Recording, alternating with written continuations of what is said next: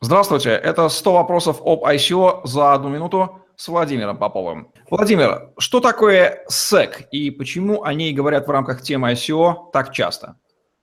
Это комиссия по ценным бумагам в США. Говорят они часто, потому что США используют внеправые способы давления, в том числе на эмитентов токенов, соответственно, на тех людей, которые проводят ICO.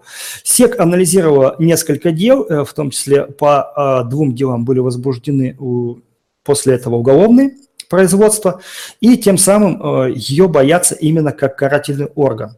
Это с одной стороны. С другой стороны, у SEC есть, конечно, все-таки и положительная функция. В частности, она систематизирует рынок ICO и пытается найти какую-то нишу для его регулирования. В целом, к SEC нужно относиться так же, как и всем остальным государственным органам. Это абсолютно бюрократическая структура, от которой для вас, как организатора ICO, нужно знать две простые вещи. Во-первых, они э, могут порождать определенные правила, и второе, они могут нарушать определенные правила, в частности, об экстрадиции и так далее. Поэтому СЕК э, бояться не стоит, нужно использовать те ресурсы, которые оно предоставляет. На этом все.